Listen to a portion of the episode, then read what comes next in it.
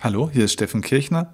Heute geht es in dieser Podcast-Folge um das Thema Karriere und Netzwerkaufbau. Dazu habe ich vor kurzem ein Interview mit Ute Blindert geführt. Ute Blindert ist eine der führenden Karriereexpertinnen in Deutschland. Sie ist Autorin und Speakerin, hat ein sehr, sehr beachtenswertes Buch geschrieben, ein Karriereratgeber, der da heißt Per Netzwerk zum Job. Insider zeigen, wie du deine Träume verwirklichen kannst. Ist im Campus Verlag erschienen und Ute Blindert ist zu diesen Themen Karriereaufbau, Netzwerkaufbau, digitaler Wandel wirklich eine Top-Expertin. Sie arbeitet viel mit Fach- und Führungskräften, viel mit Entrepreneuren, mit Berufseinsteigern und so weiter, ist sehr, sehr stark auch in dem Frauenbereich aktiv. Also sie ist zum Beispiel im Finanzvorstand der Digital Media Woman. Sie ist außerdem Gründerin der Karriereportale karriereletter.de und businessladies.de. Schau da unbedingt mal auf diese Seiten. Die Shownotes findest du oder in den Shownotes unten findest du die Links zu diesen Seiten. Und die Kernthemen, über die wir heute sprechen, sind wirklich die Fragen, Warum tun sich manche Menschen so schwer, ihre Karriere voranzutreiben? Was kann man dafür tun, um die eigene Karriere zu boosten, zu unterstützen, beruflich vorwärts zu kommen? Wir gehen da speziell auch auf das Thema Frauen ein, denn Frauen haben da eine spezielle Herausforderung. Ist aber nicht nur für Frauen in diesem Podcast, sondern sie gibt allgemeingültige Antworten auch, wie du deine Karriere stärken kannst und wie du dir ein attraktives und starkes Netzwerk aufbaust, was übrigens die Versicherung dafür ist, dass du beruflich und karrieremäßig erfolgreich wirst. Viel Spaß, wir steigen direkt ein, mitten in meinem Gespräch mit Ute Blindert in einem super spannenden Interview. Bleib unbedingt bis ganz zum Schluss dran. Das ganze Interview gibt es wirklich wertvollen Content. Viel Spaß dabei.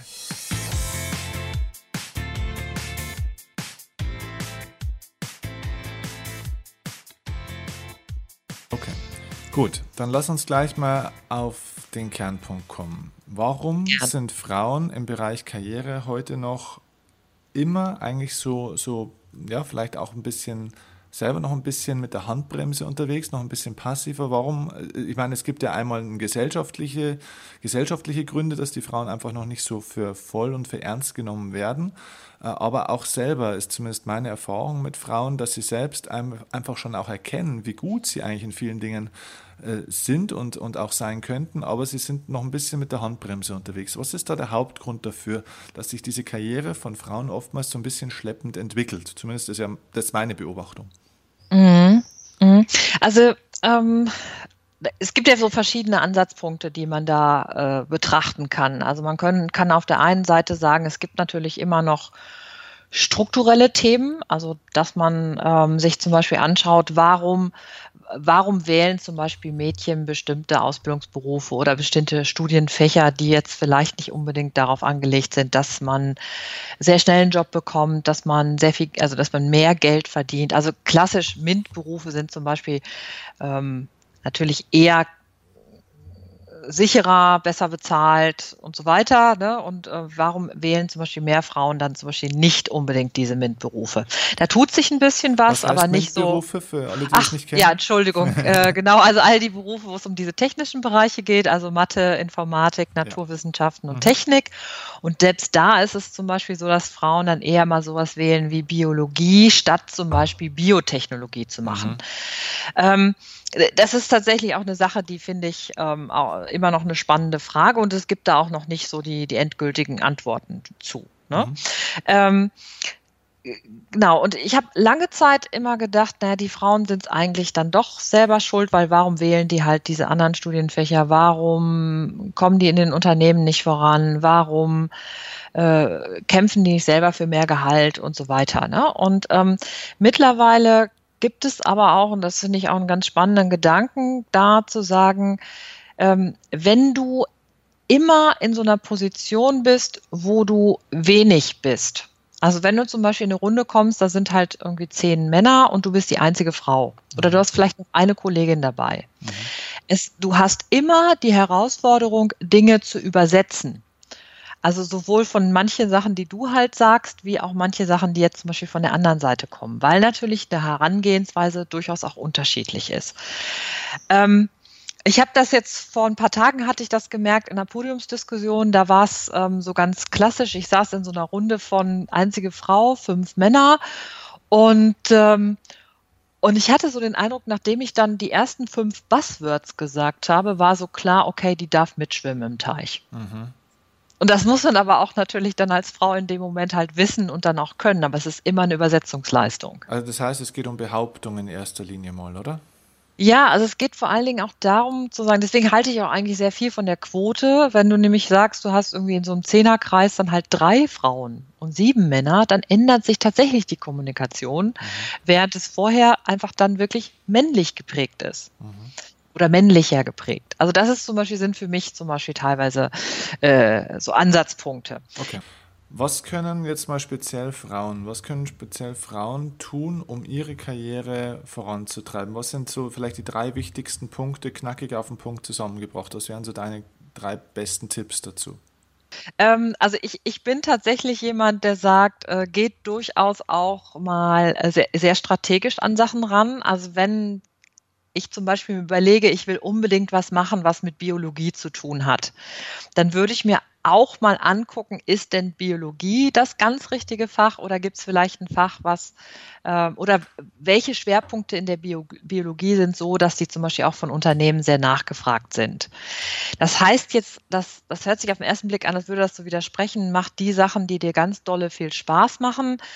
Aber wenn man zum Beispiel Sachen macht, die einem ganz viel dolle Spaß machen, man hinterher aber fast kein Geld damit verdient, ist es auch total blöd. Ja. Also deswegen würde ich immer kombinieren aus Bock an der Sache haben und einen strategischen Blick behalten. Ja, also genau. Mein erstes, so. Also das, das heißt, kenne, kenne deinen Markt, analysiere den Markt genauer und ja. matche diese Erkenntnisse, was braucht denn eigentlich der Markt oder was ist denn eigentlich da mit deinen Leidenschaften im Endeffekt. Ne? Genau. Mhm. Jetzt zum zweiten Punkt. Such dir, such dir einen Partner, der dich unterstützt. Und mhm. zwar in allem, was du machen willst. Also beruflich, äh, familienmäßig, äh, persönlich. Also such dir praktisch jemand, der wirklich auf Augenhöhe mit dir zusammen dein Partner ist. Partner meinst du jetzt einen beruflichen Partner oder einen Lebenspartner? Nee, oder? Tatsächlich den Lebenspartner. Also wenn man sagt, ich habe die Idee davon, dass ich halt Familie und Karriere vereinbaren möchte, dann würde ich mir einen Partner suchen, der das mit unterstützt. Mhm, und zwar aus vollem Herzen. Mhm und im Grunde es wirklich als eine Partnerschaft versteht und nicht als so, ähm, also im Grunde immer so ähm, gedanklich dagegen arbeitet. Okay, also das heißt äh, wirklich auch darauf zu schauen, äh, hab keinen Partner, der, der dich irgendwie so in der Richtung sieht, na, meine Frau arbeitet nebenbei auch ein bisschen mit. Ja, äh, so, und ich bin der, der große Zampano hier in der Firma, sondern auch ein, ein Partner praktisch, der auch wirklich die Karriere ähm, seiner Frau auch tatsächlich aktiv fördert und nicht nur so nebenbei akzeptiert. Genau, und vor allen Dingen, wenn wir jetzt darüber sprechen, halt Kinder zu haben, mhm. ne, dann ist es ganz klar auch, ähm, dass wirklich auch das Projekt Familie als ein partnerschaftliches Projekt zu sehen, weil du hast immer diese Fälle wie, ich bin, bist du zweimal in der Woche unterwegs für dein Netzwerk, bist du zweimal unterwegs, darf ich auf die Konferenz fahren oder möchtest du dahin fahren? Ne? Also wir haben ja immer diese Verhandlungen in Partnerschaften. Mhm. Also ich sehe das natürlich bei mir und meinem Mann so. Also wir verhandeln ständig diese Dinge. Er muss nach Hamburg und ich sage, ja, aber ich muss nach Berlin zu der Konferenz und dann müssen wir und dann handeln wir das beide tatsächlich aus und sagen irgendwie, ja, ah, ich glaube, das ist wirklich super wichtig für mich, aber dafür kannst du auf das fahren. Und das ist wirklich sehr partnerschaftlich. Und ich finde, nur so funktioniert das richtig gut. Ja, das ist gut. Äh, wir gehen gleich auf den dritten Punkt noch ein, den du hast, mhm. aber lass uns bei dem zweiten Punkt noch mal kurz bleiben, weil oft habe ich dann Frauen bei mir ähm, auch, die ja, die haben schon längere Zeit einen Partner, äh, sind mhm. vielleicht schon verheiratet, haben vielleicht schon zwei Kinder und sind eigentlich erst recht spät auf den Trichter gekommen, dass sie ja doch noch mehr können und haben eigentlich erst spät ihre Karriere gestartet und da gab es dann schon bestimmte Automatismen beziehungsweise eine bestimmte Rollenverteilung. Das heißt, die haben mhm. sich irgendwann mal einen Partner ausgesucht aus irgendwelchen anderen Kriterien, der vielleicht auch ein guter Partner ist, aber eben jetzt vielleicht nicht in dem Aspekt. So, was rätst du solchen Frauen, wenn sie denn in einer Partnerschaft sind, da wo sie vielleicht diesen ersten Step, also dieses frühe Klären und ja, dieses Aussuchen des Partners, der auch meine Karriere fördert äh, und unterstützt, die nicht so einen Partner haben, was würdest du denen raten? Wie geht man davor? Ähm, Also ich glaube, eine gewisse Wurstigkeit hilft. Wurstigkeit. Also das, Wurstigkeit, also dass man da tatsächlich sich auch sagt, ähm, es ist okay, was du denkst, aber ich muss das nicht annehmen. Mhm. So. Weil wenn die Kinder ein bisschen älter sind und vielleicht auch ein bisschen was an, an, an finanziellen Background da ist, dann kann man sich vielleicht für abends dann halt auch einen Babysitter leisten. Also was ist, da braucht man ja oft keinen Babysitter mehr so. Dieses auch, was manchmal passiert, dieses schlechte Gewissen machen. Also dieses, ja, du bist ja schon den zweiten Abend in dieser Woche weg mhm. äh, und die Kinder sind ja dann alleine, weil ich muss ja sowieso zu meinem Golfturnier oder weiß ich was. Mhm. Dann äh, zu sagen, ja, das ist deine Sicht, das ist in Ordnung aber wenn dir das so wichtig ist, dann sei du doch einfach bei den Kindern, weil ich muss jetzt weg. Also tatsächlich so ein bisschen sich so ein Teflon, äh, äh so eine Teflon-Schicht anzulegen, wo man einfach sagt, das rollt an mir ab. Das heißt, so, äh, einfach das eigene Ding zu machen und nicht immer, ja. was ja Frauen auch immer gerne machen. Sie sind ja, sage ich mal, sehr harmonieorientiert und versuchen die Dinge auch so zu machen, dass ja natürlich dann auch der, der Familiensegen äh, nicht schief hängt. Aber trotzdem, mhm. sage ich mal, auch wenn es den Konflikt gibt, trotzdem das eigene Ding zu machen und nicht immer zurückzustecken. Auf das genau. geht raus, ne? Ja, genau. Also diese, wie gesagt, diese Wurstigkeit zu entwickeln. Und was ich tatsächlich auch finde, ist, ähm, und da kommt man im Grunde so ins Verhandeln rein, ähm, weil das ist ein, ein Part, den ich gelernt habe, als ich ähm, also dieses Netzwerkthema so immer weiter aufgearbeitet habe. Vor allen Dingen auch für Frauen muss ich tatsächlich sagen, dass immer dieses Argument kommt, ja, fürs Netzwerken habe ich keine Zeit. Aber Zeit ist halt im Grunde in diesem Karriereumfeld, ist das ja eine Ressource. Das heißt, ich kann Zeit als eine Investition benutzen. Und wenn ich jetzt zum Beispiel mal über das Netzwerken und Karrieresachen nachdenke, dann ist natürlich klar, dass manche Stunde, die ich ins Netzwerken investiere, teilweise wertvoller als die Stunde, die ich als fleißiges Mäuschen im Unternehmen arbeite oder für meinen Mann das Essen koche. Mhm. So, weil man muss es durchaus auch ökonomisch sehen. Also man kann zum Beispiel auch sagen, ja, lieber Mann, ähm, es ist für mich super sinnvoll beim neuen Scheidungsrecht, bei den Rentenregelungen und so weiter, dass ich mein eigenes Einkommen erwirtschafte und später meine eigene Rente habe. Weil, ne, braucht man nicht darüber erzählen, dass alle Ehen halten, ist ja nicht so. Mhm. So. Das heißt, man kann als Frau durchaus ökonomisch sagen, es ist total wichtig, dass ich in meinem Job wieder richtig gut Fuß fasse. Mhm. Und diese Investition, zum Beispiel zum Branchentreffen zu gehen, ist für mich so wertvoll. Das ist Arbeitszeit. Das ist tatsächlich Arbeitszeit, die ich dann halt bei einem Netzwerktreffen verbringe. Und so kann man das ein bisschen anders definieren und man kann es auch vor seinem Partner so ein bisschen anders verhandeln. Also es ist auch eine Form von persönlicher Vorsorge, Vorsorge eigentlich für sich selbst, ne? Ja. Mhm. Ja. Okay. Ja. Gut, ja. also wir haben zwei Punkte bisher. Also der erste Punkt war das Thema, such dir den richtigen Partner. Zweiter Punkt, äh, die Wurstigkeit, das ist ein schöner Begriff. Ähm, Okay, hast du noch einen dritten? Gibt es noch einen, der wichtig ist? Ja, und da hattest du eigentlich so das Stichwort gegeben, also auch im Grunde zu gucken, ist das Unternehmen ein guter Partner für dich? Mhm. Also auch immer wieder zu überprüfen, ist das, was im Unternehmen passiert, für dich förderlich für deine Karriere? Also mhm. es sind, äh, gibt es Möglichkeiten, weiter voranzukommen oder gibt es vielleicht auch Möglichkeiten, nochmal in anderen Unternehmen zu gucken? Und da tun sich ja Frauen oft auch ein bisschen schwerer, weil die auf dieses ein bisschen risikoaverser sind, dass sie dann zum Beispiel sagen, ja, dann ich weiß zumindest, wie es ist, mein Team ist so nett und so weiter. Ähm, aber es ist tatsächlich ja so, wenn du eigentlich mehr Geld verdienen willst und wenn du aufsteigen willst, dann schaffst du es nicht unbedingt im gleichen Unternehmen. Also mehr Geld verdienen ja, aber die großen Gehaltssprünge passieren nicht im eigenen Unternehmen. Also dafür muss man wechseln. Mhm. So. Und das erfordert natürlich auch einen gewissen Mut. Äh, und das erfordert natürlich auch ein gewisses strategisches Vorgehen. Man muss sich zum Beispiel mit Headhuntern treffen, man muss auch vielleicht in anderen Unternehmen, äh, wie gesagt, zum Beispiel zu Branchentreffen gehen, zu Konferenzen fahren, dass man sich auch zeigt. Also da kommt wieder das Netzwerken mit rein um dann zu sagen, ich kann meinen nächsten Karriereschritt gehen. Und der muss dann halt nicht im eigenen Unternehmen sein. Aber das ist ein interessanter Punkt, den du sagst, den hatte ich mir so eigentlich noch gar nicht richtig bewusst gemacht, dass man sagt, die großen äh, Gehaltssprünge macht man in der Regel nicht im eigenen Unternehmen, sondern dazu muss man wechseln. Mhm. Okay, das ist ein interessanter Punkt, hatte ich so noch nicht äh, mhm. auf dem Schirm, ehrlich gesagt. Ja. ja, also man sagt so, im eigenen Unternehmen ist so zwischen ja, nagel mich da jetzt nicht fest, aber ich würde mal sagen, so zwischen drei und fünf Prozent. Ne, vielleicht, wenn man ins Ausland geht, vielleicht nochmal was anderes. Oder klar, wenn man natürlich vielleicht irgendwie einen super Schritt macht oder so. Aber wenn du halt in anderen Unternehmen äh, wechselst, dann, dann geht das eher schon äh, in die 15 bis vielleicht sogar 20 Prozent. Mhm, die möglich sind. Ja, weil einfach dann auch andere möglich, also weil du einfach ganz anders verhandeln kannst. Okay, aha, interessant. Ja. Okay. Ähm, ja, ähm, du hast einen wichtigen Punkt da auch jetzt genannt.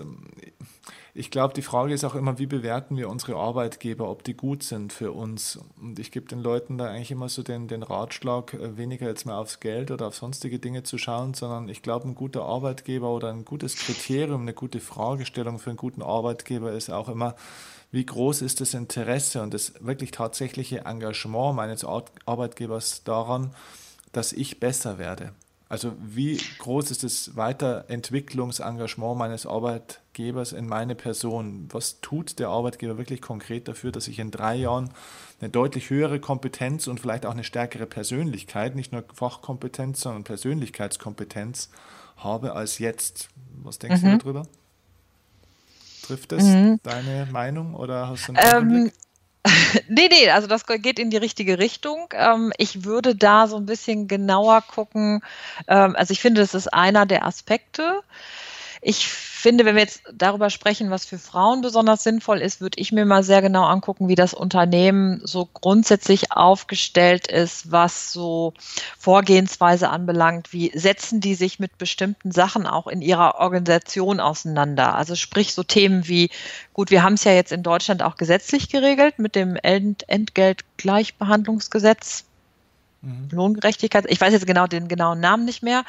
Ähm, und jetzt fängt ja das Gemecker in den Unternehmen an, dass das halt so ein Bürokratieaufwand ist. Also damit ist halt gemeint, dass praktisch, wenn ich zum Beispiel als Controllerin irgendwo arbeite, dann und ich zum Beispiel bestimmte Anzahl an Stunden arbeite, bestimmte Erfahrungen mitbringe, bestimmte Themen bearbeite, dann, dann ist meine Stelle muss dann vergleichbar gut bezahlt werden, wie zum Beispiel mein Kollege, bei dem das genauso ist. Also wo im Grunde so statistisch geklärt wird, wer verdient wie viel und das muss im Grunde im Unternehmen geklärt werden. Also dass nicht halt diese diese Lohnungleichbehandlungen äh, mhm. mehr stattfinden zwischen Frauen und Männern. Mhm. Okay. So.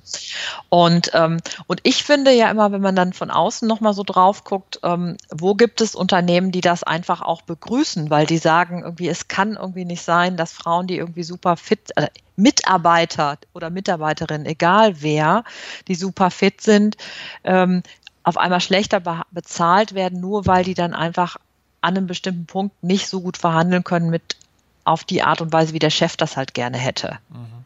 So.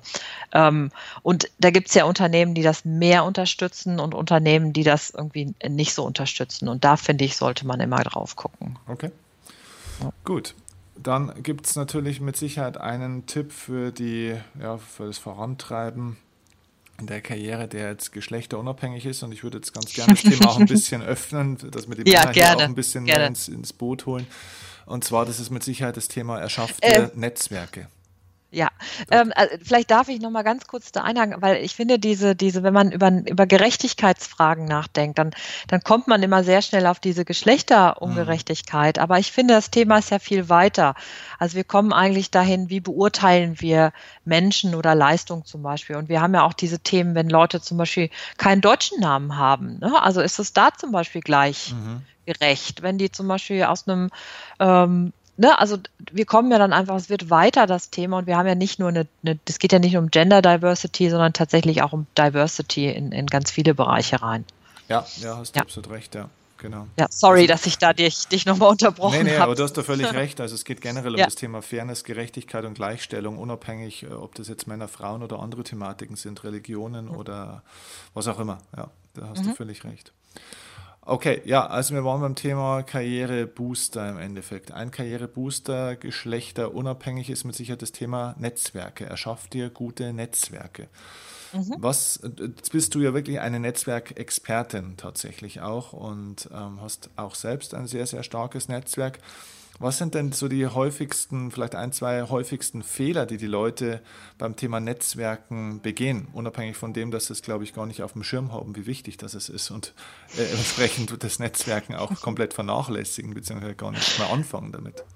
Ja, da hast du mir eigentlich so den ersten, die erste Sache schon direkt weggenommen. Ja, Weil das ist eigentlich das, was, das ist eigentlich wirklich das, was ich so den, den größten Fehler finde, ist, ist einfach nicht zu tun. Mhm. Also ich, ich stelle das ja immer wieder fest, gerade wenn Leute zum Beispiel im Job sind und auch eigentlich super zufrieden sind und die in einem guten Unternehmen arbeiten, ne, dann denken, glaube ich, viele so, ich brauche das nicht. Mhm. So, ich habe sowieso keine Zeit, weil das sind sowieso alle wie bekloppt am Arbeiten. Und ich brauche es halt nicht, weil ich habe einen super Job und ich habe ein super Unternehmen und das wird auch nicht so schnell sterben. So. Mhm. Und für mich ist immer so das Paradebeispiel, ähm, und wir reden ja über Zeiten, die einfach total im Wandel sind. Also ne, digitaler Wandel ist, wird sich durch ganz viele Branchen ziehen. Und ich finde, eine Branche, die es ja vor ein paar Jahren getroffen hat, ist ja die Medienbranche. Und ich hatte sehr, sehr viele ähm, Journalisten, ehemalige Redakteure oder Redakteurinnen bei mir äh, in, in, in Vorträgen, in Seminaren, die einfach gesagt haben, äh, mein schöner Job als Redakteurin bei der WATZ zum Beispiel mhm. ist nicht mehr. Ne? Und die sind dann halt nicht mehr 25, die sind auch nicht mehr 30, sondern die sind Mitte 40 oder 50. Mhm. Und wenn du dann kein Netzwerk hast, also dieses wenn du dein Netzwerk brauchst, dann muss es da sein. Das finde ich das Aller, Allerwichtigste. Mhm.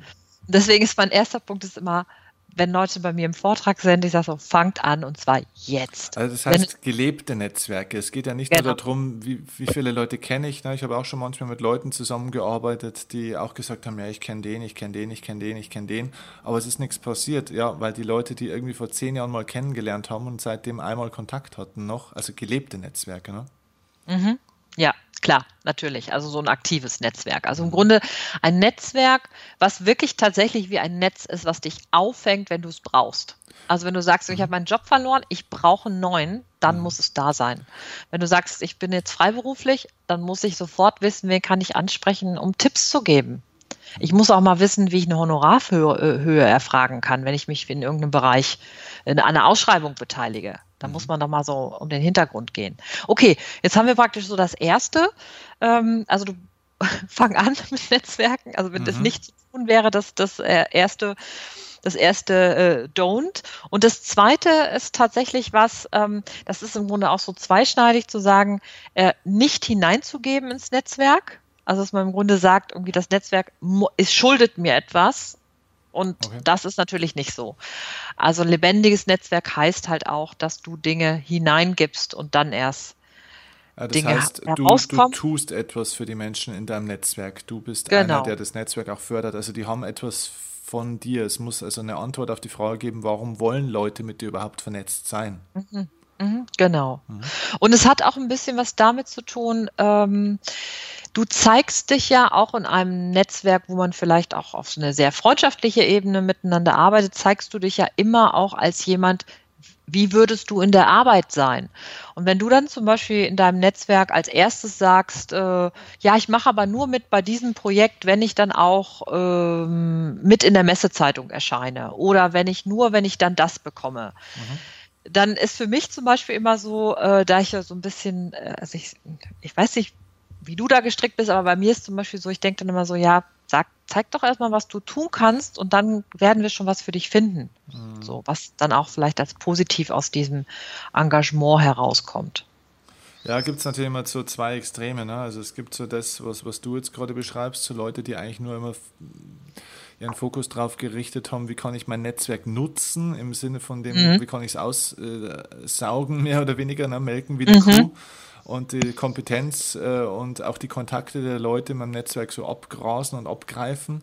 Aber es gibt natürlich auch die anderen, die tatsächlich eigentlich auch viele Leute kennen und die ganze Zeit geben, geben, geben, aber aus mhm. dem Netzwerk selbst auch gar nichts ziehen. Ja? Also die eigentlich ja. nur wieder ja. ihrem Helfersyndrom ja. erlegen sind.